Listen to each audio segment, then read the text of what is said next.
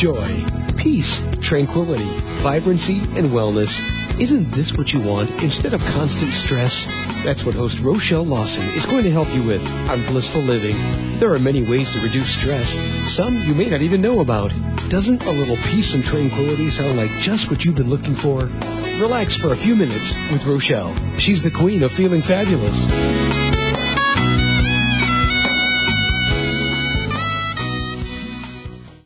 Everyone, and welcome to Blissful Living. I am Rochelle Lawson, your host.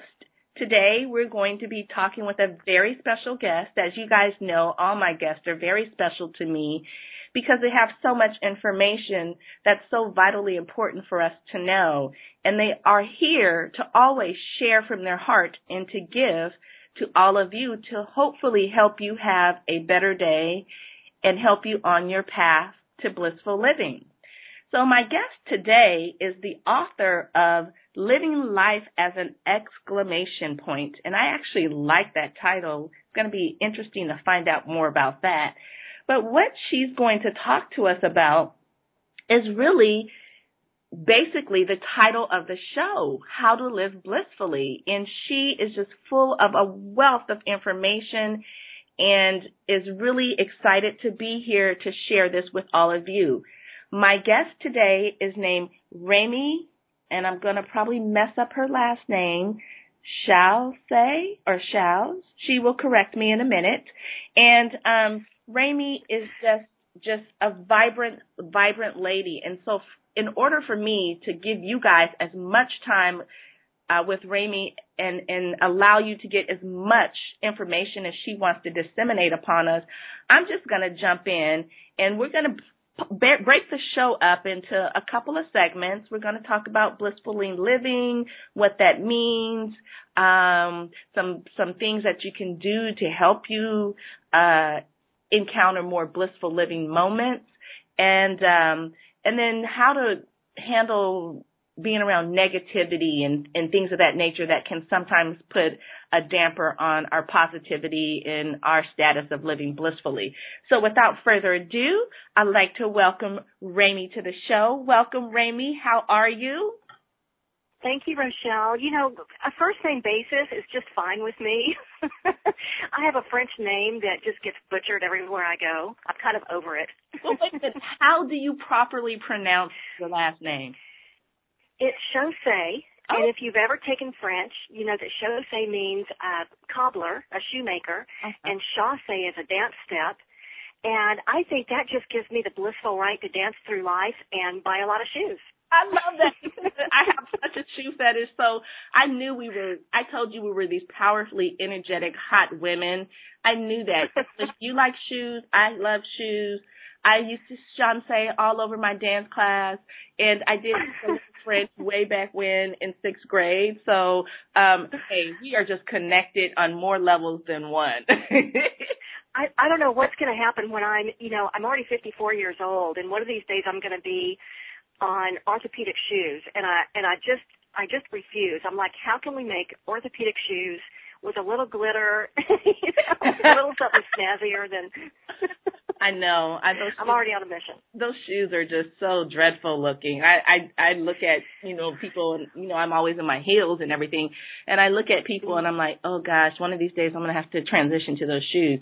I'm hoping it's like when I'm 99 then you yeah. know I can retire the pumps and the heels and you know go to those shoes. But um I don't know. I don't know. Oprah always says there's no excuse for not being cute. So you know what I do? I, I bounce on my rebounder every day, and it helps me keep um my balance really strong. I know uh-huh. that's one thing that happens as you get older is your balance.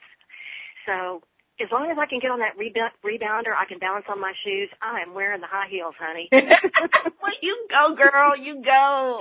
Okay, I love it. Well, so Rami, tell us a little bit. I, you know, I always like to start the show, and I think um, with the with the guest telling the audience, the listeners. I always say audience, but with the guest telling the listeners a little bit about themselves, because I think the best person to talk about yourself is yourself and I could, you know, I could build you up and say all these fabulous things, but the best is going to come from you.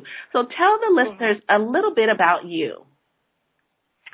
Well, I created this really cool program called the Get Unstuck Revolution, and it's for extraordinary women with big ass dreams who are ridiculously unsatisfied with status quo.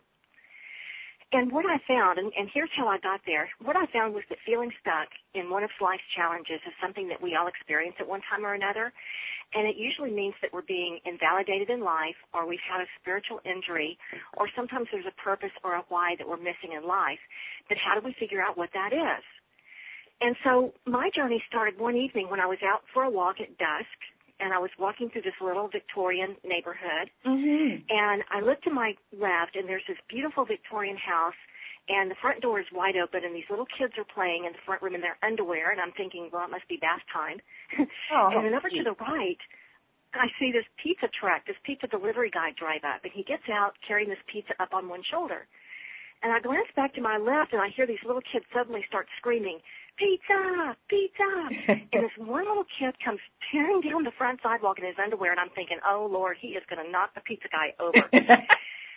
and he runs up to the pizza guy. He's running circles around his waist. Pizza, pizza. And the guy is balancing this pizza box, and I'm thinking, isn't that secretly how we all feel when the pizza comes? Exclamation point. Yeah. And in that moment, I thought, oh my God, who has been stealing my exclamation points lately? It was this moment of contrast in my life at dusk, watching the exhilaration of these little kids and thinking all my exclamation points have just fallen over dead. That, that's kind of how this whole thing got started.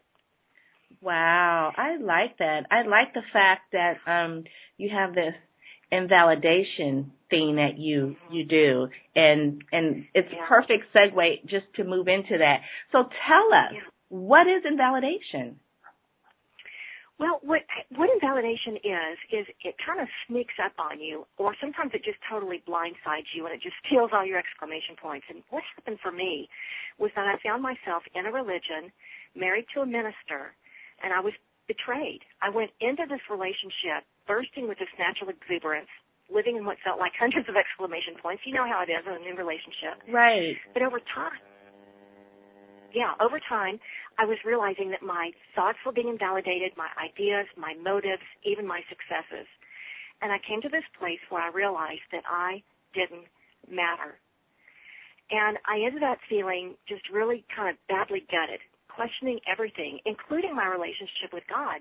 And I found that to be so devastating to just be shredded to the core, full of doubts about myself and my life, not knowing who to talk to, which way to turn. And I'm like, what happened? How did I get trapped in that? Right. And so that was kind of the inspiration to write this little book.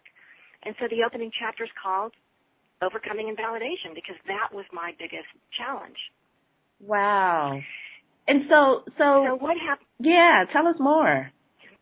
So what happens? Here's here's how you know that you're being invalidated. It's when somebody is ignoring your needs. They refuse to believe you. They won't let you have a voice or they simply just tell you outright that you don't matter in the, in their own words. But whatever they're saying to you, whether it's the actual specific words or you know or hidden or hidden agenda, you end up feeling discredited and crippled, like you don't exist.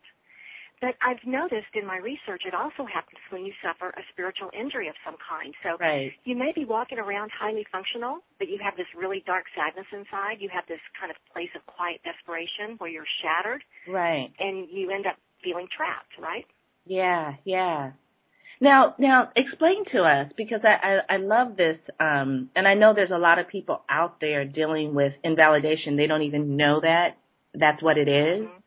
Um, mm-hmm. but you talk about spiritual injury, and you know, in our our society today, there's so much going on. There's just, you know, there's just I yeah. I like to say toxic garbage. It's not just garbage, mm-hmm. it's toxic garbage that invades our mm-hmm. our every every core being, you know, every aspect of us, you know, mentally, physically, emotionally, um, just all kinds of things, and we and we don't even know it's happening. Tell us what, how do you define spiritual injury? Spiritual injury to me is an invalidation or a betrayal that shatters you all the way down to your soul, all the way down. And I posted this question on my media media page, my social media page one time. Have you ever felt betrayed by a minister, your church, or God Himself? And I got over 200 responses in probably a matter of just a couple of hours. Wow, amazing. And what I learned is, or what the common theme was, um, is it isn't the religion, the church, or God Himself. It's usually the people right. within that community that create that spiritual injury, and that's kind of what was happening to me. So for me, when you are at a place where you realize, wow, I didn't realize that this was invalidation. Some people call it abuse. Right. Yes, but sometimes it's more subtle, and so we kind of uh, make excuses for it, or we try to justify it somehow. For me, oh my God, I can't be angry at the church. I can't be angry at my husband. He's a minister. Right. You know, that's not okay, and so we make these little justifications. So it really kind of starts with finding out who you are and what you stand for. So I usually start with the question, what do you believe in? And make a list of 10 things that you believe in. For instance, if I were going to ask you, Rochelle, what do you believe in? What would be the first three or four things that come to mind? Well, definitely, I believe in God. I believe in myself and and what I'm capable of do, doing and achieving. Um, you know, pretty much beyond that of believing in God and myself, those are things I'm really, really sure about. Yeah. I'm very confident about them, but I can't yeah, really. Those are the two most common answers I get, actually. Yeah, because you know, yeah. but beyond that, everything else is out of my control. So for me, mm-hmm. I can't believe. I mean, you know, I can have faith and hope and wish and dream and all that stuff, but in reality, beyond God and myself, I can't really believe in anything because yeah. it has to be proven to me, so to speak. So, yeah. So I hear things like, well, I know the sun will come up tomorrow. I know there's a season for everything. I know I always get what I need, maybe not always what I want, but what I need. I mean, I hear a lot of those kinds of answers. I, I hear your answer too. We don't have any control over the over what happens physically. How do we know the sun's going to come up tomorrow? Right. Right. But most of us have about eight or ten beliefs, and what I began to realize was society is kind of putting a lot of emphasis on limiting beliefs these days. Right. But there's not a lot of emphasis on the positive beliefs. And if you just ask yourself, well, what do I believe in? Usually those first few answers that come out of your mouth, out of your heart, they are positive beliefs. Right. And so when you're feeling invalidated or when you have a spiritual injury, if you have those 10 beliefs posted to your wall, those things that you really do inherently believe in, they can usually help you come out of any challenge you have. Oh, that's. So what we do is we tend to focus on what's wrong instead of what's right. That's true.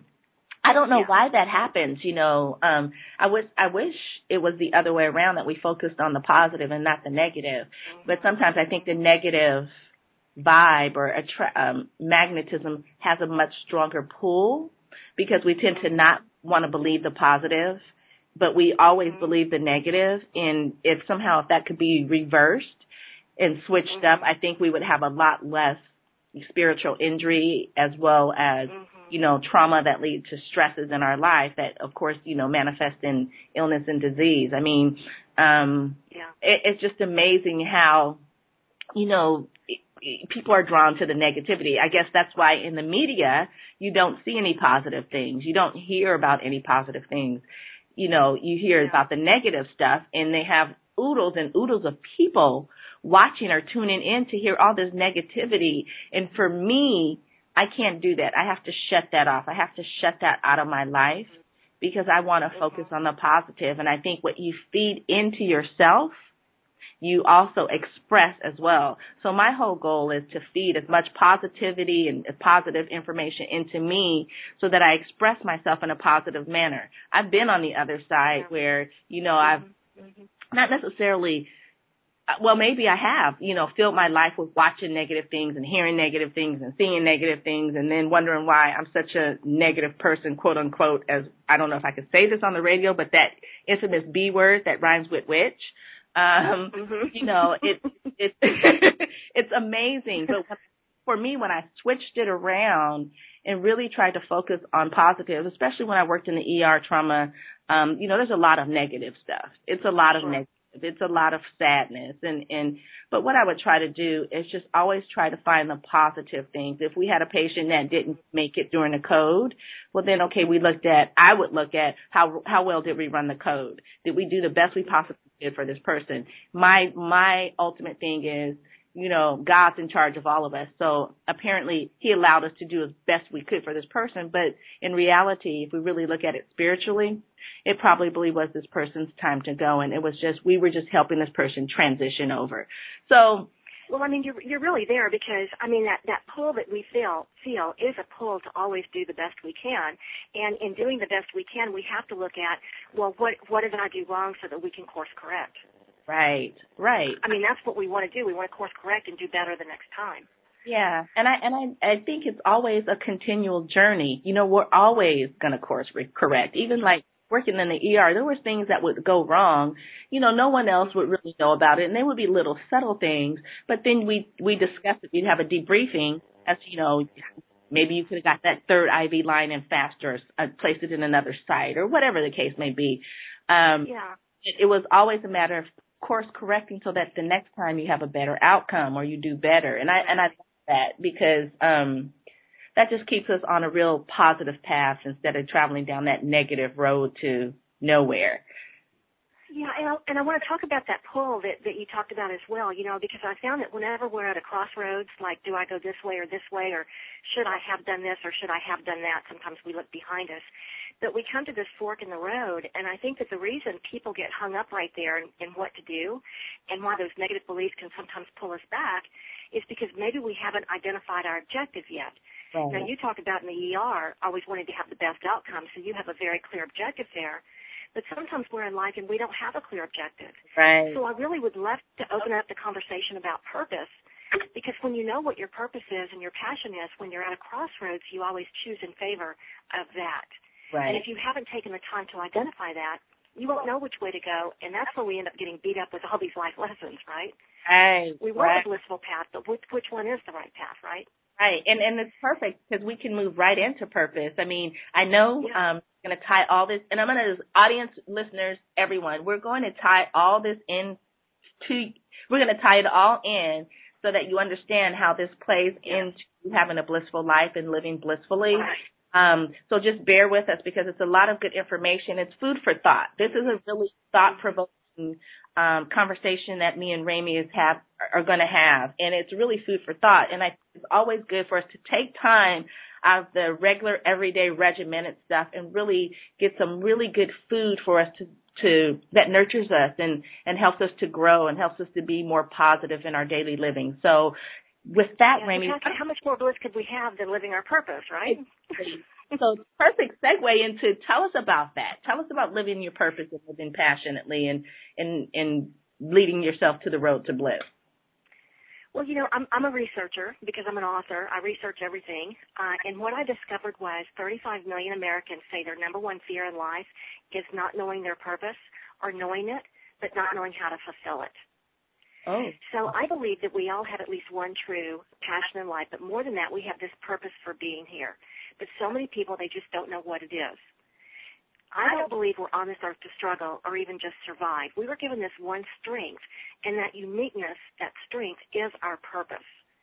And and people tend to look at purpose. Is it a doingness? What am I supposed to do with my life? When in reality, it's a beingness. Right. Who am I supposed to be? So you look at that one strength that you have, because honey, God don't want you playing small, right? Right. so, right. so you look to your strength. You look to your beingness. It has very little to do with doingness. So we want to play to that strength. So you ask yourself, what is our strength? And see, there's that pull again towards that blissful life. What is right. it that puts the most bliss into your life?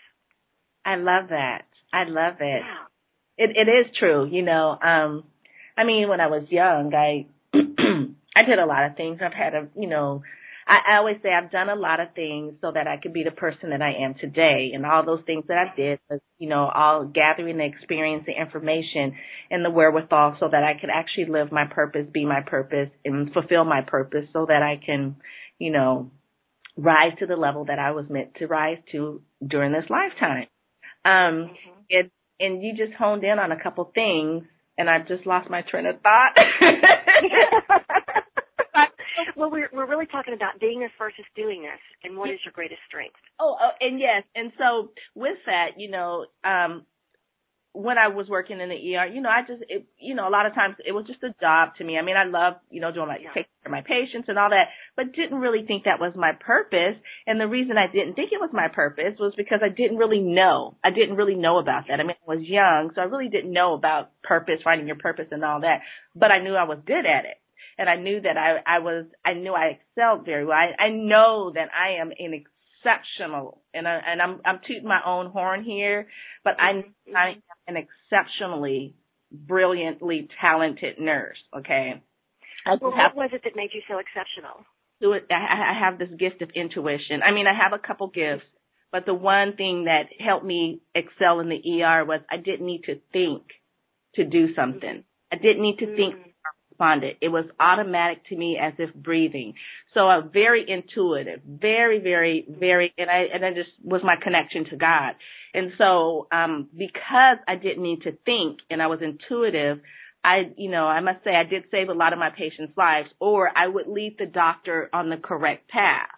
A lot of times in medicine, it's a guessing game. It's science. Yeah. So try this, they try that. A lot of things manifest in the beginning. They look all the same, but I would lead my doctors down a path. I'd be like, oh no, I think it's this, or I think you should order these labs, or I think you should do this test. And 100% of the time I was right. And they would always come back and say, you should be a nurse. I mean, you should, wasting your time as a nurse. You should go back to school and become a physician. But that wasn't what I wanted to do. I didn't feel like that was my purpose or my path, right? I just knew that me being a good nurse and being what I was, where I was at when I was supposed to be there was what I was supposed to be doing it wasn't until later as I got a little older that I started thinking, well, there's something behind this. Why am I so good at this? And why am I so intuitive? And how come I have this vision where I can look at people and tell if they have a terminal illness or tell if they're really, really sick? And they may pre- be presenting looking as fine and dandy as you and I are today, but I have this gift. And I say it's a gift. People might say it's a curse, but I say it's a gift because I, I, just, I, I'm just you know, it's just something that's been bestowed upon me. So I've taken that and figured out, well, okay, this is my path. This is my purpose. My purpose is to educate people about how to live healthy and well. And so, um, you know, sometimes the way your purpose manifests in your life, it, it, it's not always clear cut to you, but eventually you get and when you find that, when you find it, it is so peaceful and it's so calming and so relaxing. You get this sense of ah that you know you've hit the spot, the the sweet spot as they say in sports, and you just cruise on. Now, life isn't always going to be blissful. Like I, like we said earlier, you're going to have to always, you know, do a little course correcting and things of that nature. But when you know that path to bliss, when you know what it feels like to be bliss, in bliss and living blissfully, then it's so much easier to get back on that road. Yeah, and sometimes it's just a matter of following the breadcrumbs. I have so many people who want all the answers in the next seven seconds, but sometimes you have to just follow the little breadcrumbs that are laid out in front of you. Right. Right. I mean, yeah, you're right. We are living in a society today where we want immediate gratification, no matter what it is. Mm-hmm. Even with health, tell people it's like you didn't immediately develop this disease. You didn't immediately get this illness. It was a path. It was a journey. It was you traveled a long road to get to where you are today. However, mm-hmm. you know, you can quite possibly get back to the other road, the other side of the road, the more positive road. But it's going to take time. And so you shouldn't expect things to happen overnight because you didn't get this way overnight. And, and sometimes that puts people at ease because, you know, we do have this expectation of, I want it immediately. And if that's not really reality. Mm-hmm. Right? Yeah, and that long road to toward disease or toward your life falling apart or you know you know whatever it is that brought you to where you are today, there have probably been so many signs along the way that you ignored those little breadcrumbs were being laid out in front of you and you just stepped right over them, you know. Exactly. And yeah. the girls got yeah. so now you can't find your way back. now you can't find your way back, yeah. so let's so let's talk about one technique to find our way back. What do you think about that? Hold on, I'm just gonna move into um into that. Tell us, give us some techniques. Yeah. My favorite my favorite technique of all time is to find the positive. And that may sound overly simplistic, but I know you get it. Yeah. And so what I tell people is whatever challenge you're faced with right now, whether it's a disease, the loss of a loved one, the loss of a job, change in career, whatever it might be, look for one positive thing about it. And if you can find one, you can find five. If you can find five, you can find ten positive things about that challenge. And if you can find 10, you can find 20. And what often happens with people is they'll get unstuck or they'll find the right solution or the right perspective, usually around number 18 but definitely right. before they get to 20. Right. Now, I had a guy call me one time and to challenge me, and he said, you know, I used to make three hundred thousand dollars a year. I lost my job. I've been out of work for four months now, And I finally did get a job again, which is good, but it's for half the pay. Mhm. And I'm just having a lot of trouble getting getting back getting my bliss back on. Mhm. Mhm. But Get when- this when bliss I asked him- factor. when I asked him this question, find one positive thing, he said, "Well, you know, I did get four months to spend with my family that I otherwise wouldn't have had." And my kids were saying, "Oh, well, Dad, he showed up for dinner, but he's got his BlackBerry open, so he's kind of checked out." right. And he said, "I was able to spend four months with my kids as a four month va- vacation. I still put an hour, two hours a day putting out resumes, but we spent a four out a four month vacation." And he said, I, I really didn't realize it, but my, my my wife wanted to go back to work. She was tired of not working and, and just being the homemaker. She wanted to do something purposeful, purposeful and blissful in life. So Right. that was kind of a good thing. And then he said, well, you know, even though it's half my income, I can feed my family on $150,000 a year, easy. Right. Right. So- right. it didn't take very long before he really started changing his perspective. You know, that's that's great information for people to hear because I know a lot of people are out there stressed to the max and feeling Yeah. overwhelmed with, you know, they may have lost their job or they're, you know, been out of work for a period of time and they can't find a job or they found a job but it doesn't pay the salary that they were making. And mm-hmm. and I know a lot of people out there can really relate to this and and take it home home to their heart. And I and I do say, look at just like you say, look at what what's positive? Okay you know you you're not making three hundred and fifty thousand dollars or three hundred thousand dollars a year but you have a job you know. Hmm you you may be on the verge of losing your house to foreclosure but it hasn't happened yet. There's still there's You still have a, a moment to realign your values and find out what's important in life. exactly. And some And look, I'm I'm not saying that you know the seven second rule. We're not going to solve everything in seven seconds. Sometimes Right. things happen that you're not going to resolve quickly. There's a timeline involved sometimes, but you start with just one, just one positive thing. That's where you start. Right, right. Now, how do you, how, you know, with all the negative, I mean, there's a lot. I don't want the listeners to think we're just focused on negative or all we see is negative people or negative energy because there's a lot out there, but there's also a lot of positive. You know, there is a lot of Mhm. positive um, energy and there's a lot of positive people. And I always say, try to align yourself with those that are positive and more positive things will happen in your life and in your day. If you align yourself with those that are negative and complaining, well, guess what? More of that's going to happen in your life and in your day as well. How do you stay positive around negative people?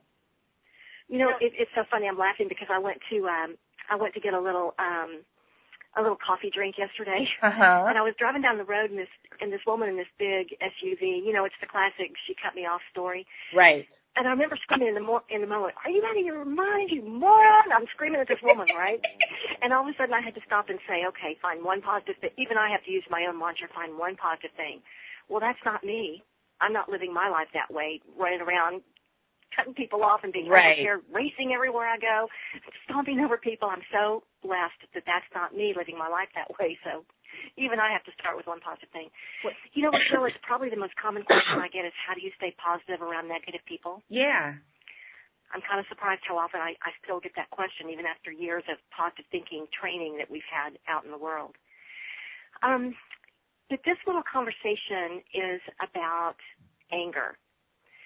Um, this has been a challenge that I've had for a lot of my life, and it really came to a head with this most recent um, experience of the minister in the church and how can you be angry at God? That's not right. So I found myself stuffing anger down. Right. And it was interesting how much that piece of the conversation plays into purpose and being positive and living your bliss and all these other things. Anger really comes into the conversation quite often. And what I found is that when you get angry over the littlest thing, even on your way to get coffee, you leak your power. right. You leak your power. Every time you get angry, frustrated, when you struggle with doubts, even when you go to that place where you feel like you're withering inside, or where you start biting at others, all those little bitty negative things leak your power. Right. So ask yourself, when I get angry, when I start complaining, when I look at what's wrong instead of what's right, do any of these negative emotions serve me? Or if somebody is negative around me and I engage in their conversation, does that serve me? And of course the answer is no, because all of that, you leak your power. Here's an interesting truth about anger that I learned that is just fascinating. Even anger has its own purpose, Mhm. and that is to create distance. think about it. Anger will distance you from people and from those things that you want to create. Right. Anger will distance you from finding your purpose, finding your bliss, finding the positive thing in a situation. So even anger creates distance, and I find that just fascinating.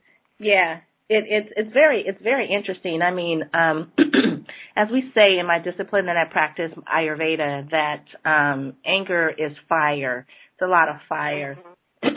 and um, this is probably about 12 years ago, I, I, I typically am the person or was the person that would just, you know, go from zero to hundred thousand like that, mm-hmm. right?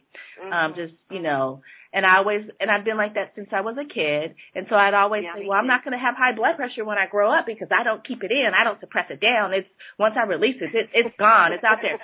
The problem was that I wasn't like appropriately releasing it, meaning I like would just really cut into someone's heart. Didn't really, and, you know, I still have a little issue with that right now, you know, today, but, you know, didn't really care how the person felt, didn't care how I delivered it. It's, you know, it's just like, you shouldn't have put me in that spot where I got so angry.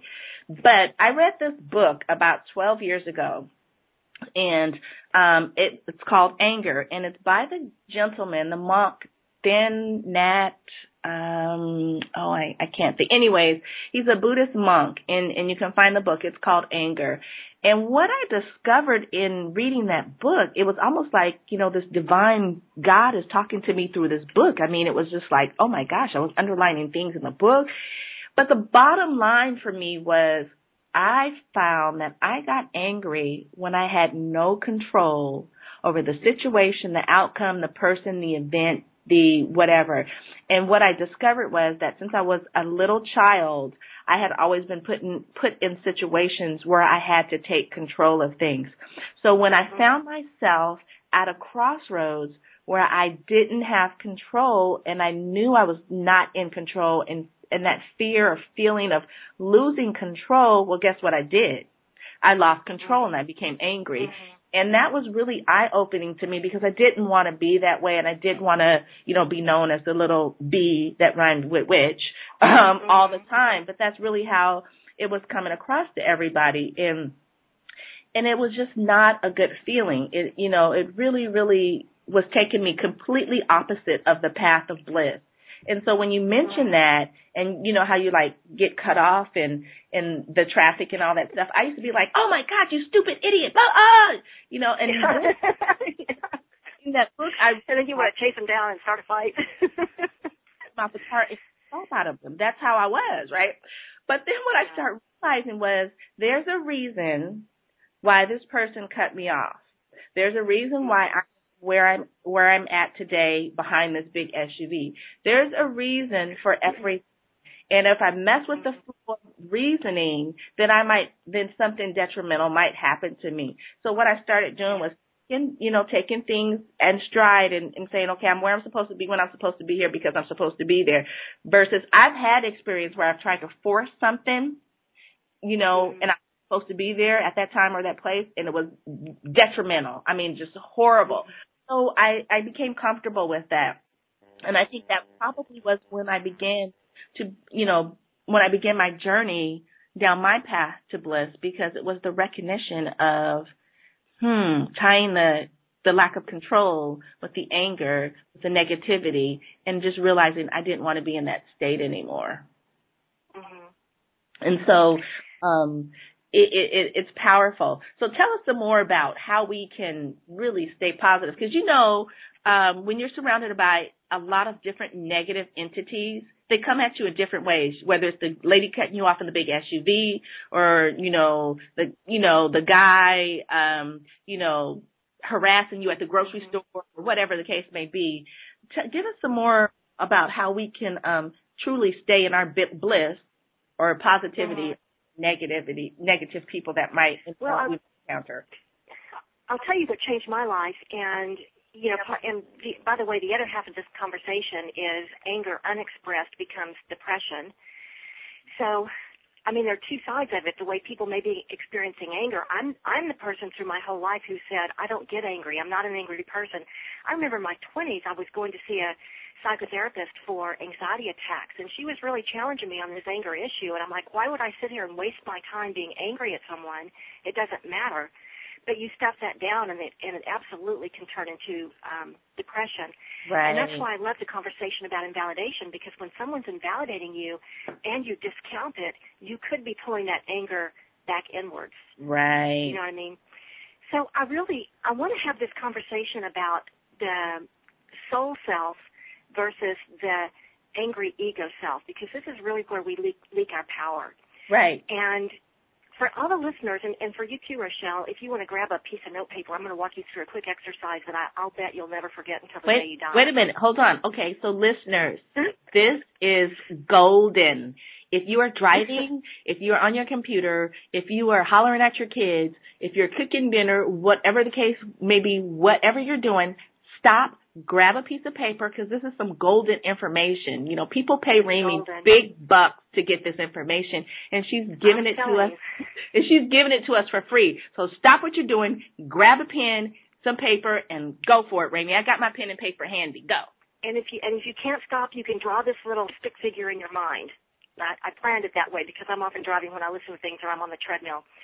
So if you draw a little stick figure of a person, uh, and on a piece of paper, and then draw a big circle around that person. And of course, that person is you. Uh huh. So a little stick figure on a piece of paper and a big circle around it. That big circle around that stick figure is your soul.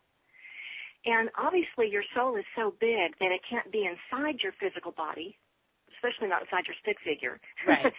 so your soul is much bigger than you are. You are. If your soul were inside your body, your body would probably implode because we have that much energy. You with me so far?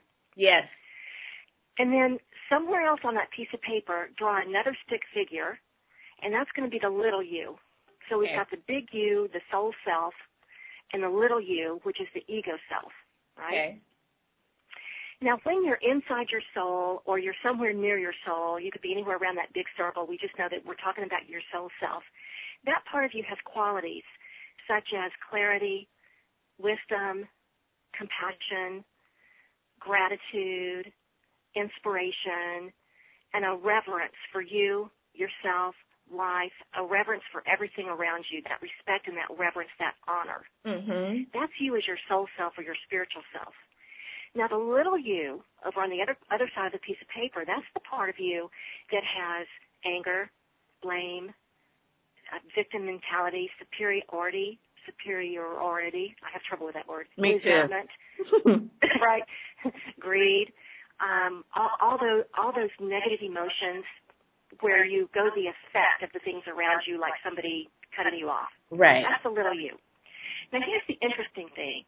If you were to draw a line between your soul self and your ego self, and it's a tension line, like a rubber band that has tension, you'll notice that you can stretch away from the soul, or you can stretch, or you can stretch or retract that towards yourself. And if you stretch away from yourself far enough, that tension line could snap, right? Right.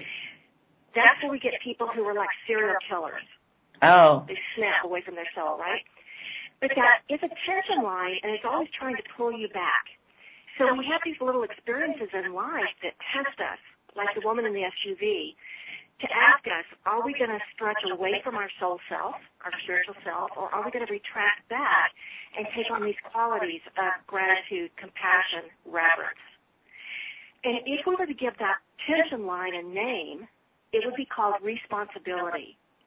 Oh. Anytime we stretch away from our soul, we're being irresponsible. When we go into anger, blame, victim, resentment, any of that, we're Uh-huh. being irresponsible. The most responsible we can be is to retract that and live in purpose, live as our blissful self, live as our spiritual self, seated in gratitude, compassion, and a reverence for ourselves. Now the thing is, if you have anger, or if you ignore your anger, Uh huh. or if you allow somebody else to invalidate you, you stretch away from your soul, right? Right.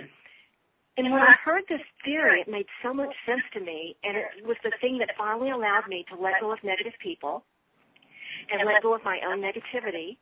Because the truth is, we have to learn this lesson, whether it's this lifetime or the next one or the next one or the next one. We will learn this lesson. So why not learn it now? Right. And when I heard that, I'm like, it was one of those oh duh moments. Like ah, ha, yeah, right. so this is why I practice. Start with one positive thing. Right. This is why I practice to not leak my power and not waste my time on anger. This is why I practice whenever I'm at a fork in the road, always choose my bliss. Right. Choose to live in purpose. Choose to live as my soul self because I'm going to have to learn it anyway. I may as well get it now. Right, right. I like that. I really like that. It, I like the visual of it because as I, as you're talking and I'm drawing and you know my little stick figure of me and then my ego and then the you know the little negative uh um I mean the soul and then the little negative stick figure that was you know total ego self. And I like that how you you know give the visualization of the the tension and pulling that and, and, you know, relating it to the far extreme of the serial killer where they've completely, their line is completely snapped. You know, they can't even retract yeah. it back. It's broken. No. Um, to yeah. someone like you and I who, you know, can utilize this process every day to keep ourselves on the path that we want to be on, which is, you know, the path to bliss. And, um, yeah it's it's because you're hearing it. You know, some people need to hear it, see it, feel it, taste it, touch it, all that. You know, they need to five senses. But because we're hearing it from you, we're listening. We we can see it because you can give the visualization. The next time something happens in someone's life, you know, today because it's going to be so fresh that um they'll get that visualization of, wow, I'm pulling from myself. I'm pulling from my soul. Is that where I want to go? Is that what I want to do? Let me course correct, yeah. get back close to where I want to be. And, um, yeah. and, I, and I, I love that. That's, that's just beautiful, beautiful, beautiful. And, yeah, and just when you think that you've learned a life a life lesson, I'll give you an example. When I was in my I wasn't even 20 years old yet. I dated a drug addict and an alcoholic. Uh-huh. I never had that in my family, so I didn't know what it was. And it was a rough four years dating somebody who's an addict, really right. rough. But I came out of it with a new policy, and I said I'll never do that again, and I never did. But do you ever have a situation in life where you say, okay, I've learned that lesson, I'll never do it again, and and I'll be dadgum if it, that same lesson doesn't come along again? Yeah. Have you ever had that experience? Oh, and yes. that's what this is. Yes, it's it's telling you, okay, here's another opportunity to choose your soul self or your spiritual self. It's just an opportunity. That's all it is. Right. You can say yes to it or you can say no to it. Right. Right. And, and I guarantee. And I thought, wow. yeah, I'm going to have to get the lesson anyway. I may as well get the lesson right now and choose yes to have reverence for myself enough not to get into that situation. Right, because that lesson Yeah. will keep repeating itself and repeating itself and repeating itself Until you get it, until yeah. you get it. And it doesn't, it shows up differently every time, but the bottom line Yeah. is it's the same lesson. We just, you know, we don't see it. And then afterwards, like, well, dang, I just went through this. How come I'm, it's happening again? Well, because you didn't get it the first time or the 21st time or the 101st time, right? You thought you got it, but either either something deep inside of you because you remember when your when your soul gets shattered, it happens at a very deep level. So either there's a part of you that knows you didn't get it, you were faking your way through it, Right. or some little angel is helping you out. right. And I always like to, I, and because I have such a tremendous love for the angels, and of course, you know, this is this is not a religious show or anything like that, No. but it is is spiritual in context. I love the angels. They have been um, confidants with me on my journey for a long time. I communicate with them, you know, all that good stuff. And so I like to think that it's the little angel, one of my guardian angels or, you know, one of the angels that are supposed to help me out today, pulling that tug and pulling my ear like the Catholic school teachers used to do back in the early 70s. Remember that? Or slam that third, that yardstick on your desk to get you to pay attention. Yeah. Well, the angels, little reminder, little tension. yeah. The Can I tell you something that you will love? I mean, but you know, it's always like, okay, pay attention, Rochelle. This is my gentle, Yeah, my gentle tug of love, and a gentle nudge. it's just, um, it's just, just amazing, um, how that can have such a, you know, such an effect on our lives. So, Remy, Can I tell you something that you'll love? yeah, I don't know if you've ever read Tom Moore's book. It's called A Gentle Way. no, I haven't. He's an angel expert. And he told me that he uses this technique called uh, most benevolent outcome is what he named it. Uh huh. Um, he says we all have at least one guardian angel and, and oftentimes more. And so there's this entire network of guardian angels around us at all times, which mm-hmm. is kind of cool. Mm-hmm. And so whenever we're at, at um, in a situation where we want to ask for help, we ask for, Dear angels, I bless you and thank you for the most benevolent outcome for this situation. Mm-hmm always ask for the most benevolent outcome. You don't ask for the closest parking space because that might be the one where somebody dings your car. You ask for the most benevolent outcome. Right. And it's so funny because I was sitting with my girlfriend Amy. We met we met for lunch one day, and I was telling her about this. And I told her, in fact, when I drove up and parked my car, I said, Dear angels, I'm asking for the most benevolent outcome for today's lunch. No sooner did I speak those words to her the manager of the restaurant walked around with a tray of desserts and said, "May I ask you? May I offer you a free dessert today?"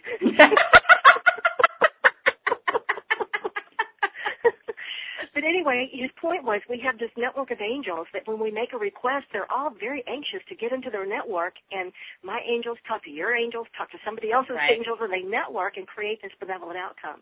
I thought that was so adorable. That is so true because I have, uh, uh, we're totally off track, but I have utilized that um, when I first um, had this experience with the angels. It was it was really you know during a really down time and and stuff. And someone I knew introduced me to the angels. I mean, I had always felt their presence and always been connected to them, but didn't know you could reach out and touch them. But long story short, so I asked for this benevolent outcome, right? Like whenever I'm going to some mall or somewhere to buy some shoes, um, I'm always looking for the best parking spot, right? And no yeah, sooner yeah. as I asked for angelic help bam. I'll get the parking. It'll be right in the front or two, two or three spaces. But it, it never ever yeah. fails. And so I think I, I truly think that there are angels up there that like yeah. shoes too.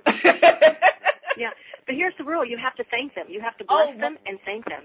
Oh, and you can talk to other people's angels too. I was reading a story about a guy who wanted to buy a, a commercial building and so he said, um, dear angels of the owner of the building at 123 Main Street, you know, so he would ask uh, he would ask for help from their angels as well. Uh huh. Uh huh. I love it. Love. you have to bless them and thank them. They like to be blessed. oh my goodness, and they do. They love to help. They and but you do have yeah. to thank them because they you, you've got to show the appreciation and gratitude um for the blessings that get bestowed upon us on a daily basis. Actually, on a minute sure. basis, we just don't realize it. But okay, I'm getting back on track now because we're going to be our time is coming up so short. But how do you how do you choose the right path when you aren't you know, when you aren't even sure which path to take? How do you? Yeah. Well, when you when you come to a fork in the road, one direction could be a life lesson that totally knocks you down, like we just talked about, or it could end up being your own personalized path to wealth or to bliss or to you know benevolent outcomes. So how do you choose the right path that will truly lead you to your life's purpose and making a difference on the planet and bring in the bliss that you that you so much desire? Often the right path doesn't immediately seem like the right path. It could be the one that challenges you. And in fact, you want to choose the one that challenges you. You want to choose the one that's going to push you right to the limits of who you are right. and what you can accomplish. And it might even push you right over the, the line. Sometimes to a moment where your palms sweat and you think, ah, oh, there's no way I can do this, or your ego screams at you, who do you think you are? Right. I love when that happens. Yes. So how how you know is because it aligns with your values, it fulfills your passions, and it challenges you.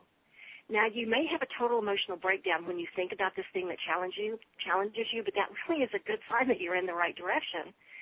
And you may feel completely lost and stumped on what comes next. But if you're having an emotional breakdown because of it, you know, all your emotions are coming up, that's a really good sign that it won't be ordinary and it won't be mediocre.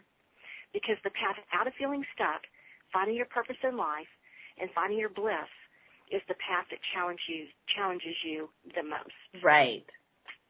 I like that.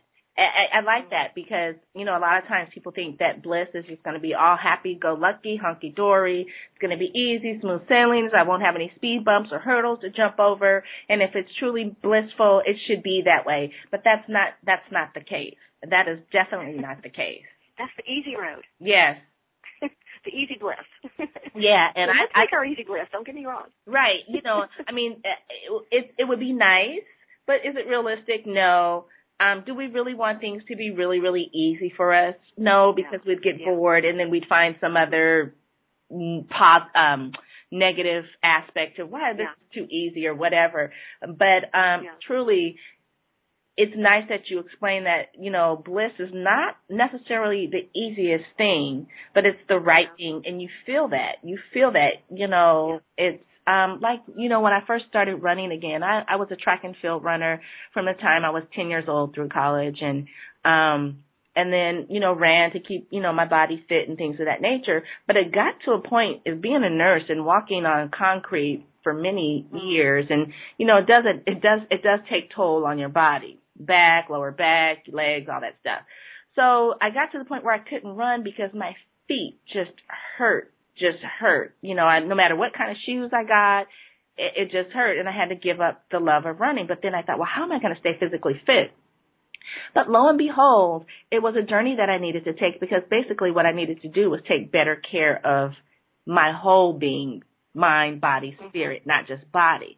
So fast forward, I'm back to running. And when I first started running, it was like, oh my God, I couldn't even run for five minutes, you know, but mm-hmm. I kept mm-hmm. persevering, kept pursuing, kept doing it because I knew that when I ran, I felt blissfully. After I ran, I felt just, just, just full of energy and vibrant and happy and peaceful and joyful and loving and all those good, good, good, good, wholesome emotions that we want to experience.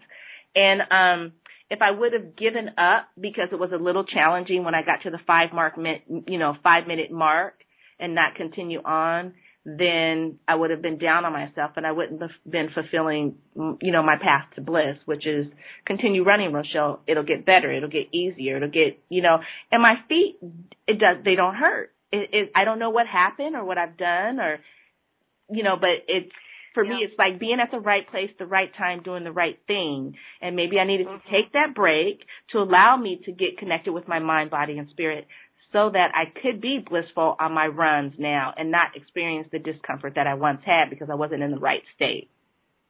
Yeah, and for me, when you're when you're looking at easy blissfulness, that probably is the moment where you want to take take a moment to say thank you and be in that space of gratitude in that blissful moment to say thank you. But on the other moments where you want to challenge yourself, that's where you're experiencing growth, which I think we all want to experience growth. It doesn't have to be knock me over the head until I'm out cold for a couple of years. Right. But in those moments of growth, we also experience bliss. So there are two different kinds of bliss. The easy bliss where you say thank you. Yes. And the challenging bliss where you're ready to grow. I love that. I I, yeah. I think that is just absolutely beautifully well spoken from the lady with the French name. now, are you are you French? Are you are do you are you French? Oui. Oh, oui. oh, mademoiselle. I don't speak a word of French. You know, I, I really, if I had any regret in life, that would probably be it. I never took the time to learn the language. My grandmother spoke to me in fluent French. Uh-huh. I never understood a word of it, but could only read her animated expressions. That's right. how I knew what she was saying. Right. And uh, looking back, I, I I wish that I had studied the language. Oh yeah, I, I I can relate. I totally can relate to uh, you know being Sicilian and, and African American and and having someone speak to you all the time and then not having that being spoken to you um, mm-hmm. becomes quite interesting. So when I speak Italian, which I don't really speak, um, it kind of melds in with the Spanish. so mm-hmm. it becomes more mm-hmm. yeah. Italian. your own language. yes, I, I've created my own thing, but that's you know that's what I do. I just kick the door down and just make my own path. That's just just the way that I live my life because I'm I'm a blissful living lady. and you'll find people would just nod nod at you like they know what you're saying, even though they don't have a clue. Exactly, exactly.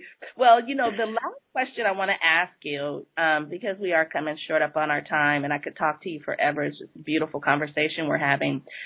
Is when you feel like something's missing in life, why do you often why why do we often say it's it's me that's missing or it's you that's missing? Can you can you explain that a little bit to us? Yeah, when when you're looking for what's missing in life, I I ran into a friend of mine who's a realtor who said to me, "I just can't seem to get what I want in life. If only this would happen or that would happen." And I told her, there's nothing that you, you don't need to get money on the table or the right client on the table. What's missing from the table is you. Right. You're the one that's missing. Yeah. Um, and we often look outside ourselves to fill ourselves up. Right. So it's really an energy question or an energy answer. Right. When we can use our most natural energy to resonate with what we want to create so that it moves toward us, mm-hmm. that's that m- moment of bliss. So the question is, what is our most natural energy? we were all born with a natural positive energy. It may have a different name. For me, it might be enthusiasm. For you, it might be exhilaration. But right. people will often ask me, how do I know what that natural positive energy is? I don't even know. I can't see it, just like they can't see their own purpose. Right. So what you do is you think back to your most successful time in life. Maybe it was last year, maybe it was yesterday. And see if you can identify your own natural positive energy or emotion that brought about that success. It might have been that you were uh, sunny, you know, like bright and sunny, shiny. Uh-huh. Uh, that you were trusting, that you were animated. But whatever it was, write down that emotion, and then write down three synonyms that also describe that emotion. So, as an example, if your most natural emotion was enthusiasm, then your three synonyms might be uh, brightness, hopefulness, uh, or buoyancy. Right. Uh, or your natural positive energy could be uh, stable, confident, maybe an air of certainty. Or maybe your natural energy is to be smoked and hot, maybe feisty and spunky. But whatever it is, it comes very naturally to you. Mm-hmm. And so you can use that natural energy to resonate with, with what it is that you want to create because that thing you want to create also has an energy and it's waiting to resonate with you so it can move toward you. I like that. And and and with that, I'm I'm just going to have to say I'm going to have to have you back. Um, we are running up on our our time and um and so I want to thank you so much, Remy, for being a guest. And I want you to tell people how they can get more of you, how they can get in contact with you. Well, the most common question I get is, how do I get unstuck? And so if you go to the getunstuckrevolution.com, there's a little free download there, my six best tips for how to get unstuck and start living blissfully. I like that. So repeat that one more time, Remy. I want everybody to pay attention and listen and, and go go to the site.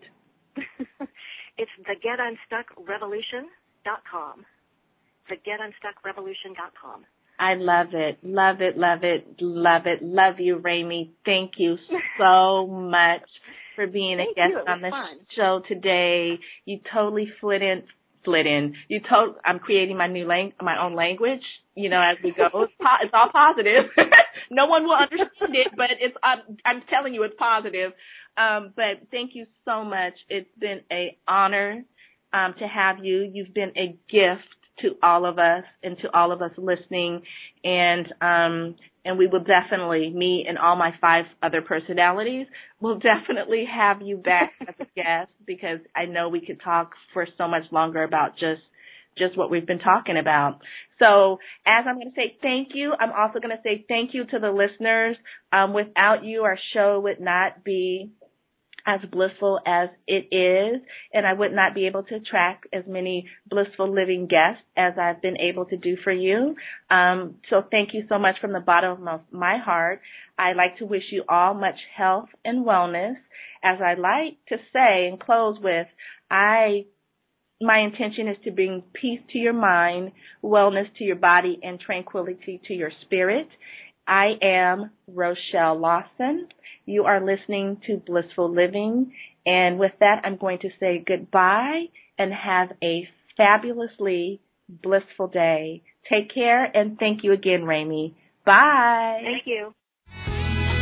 You can find out more about Rochelle on her website, Rochelle Lawson, R-O-C-H-E-L-E, Lawson, L-A-W-S-O-N, or at healthhealingwellness.com. Or just click on her websites from the webtalkradio.net page right in front of you.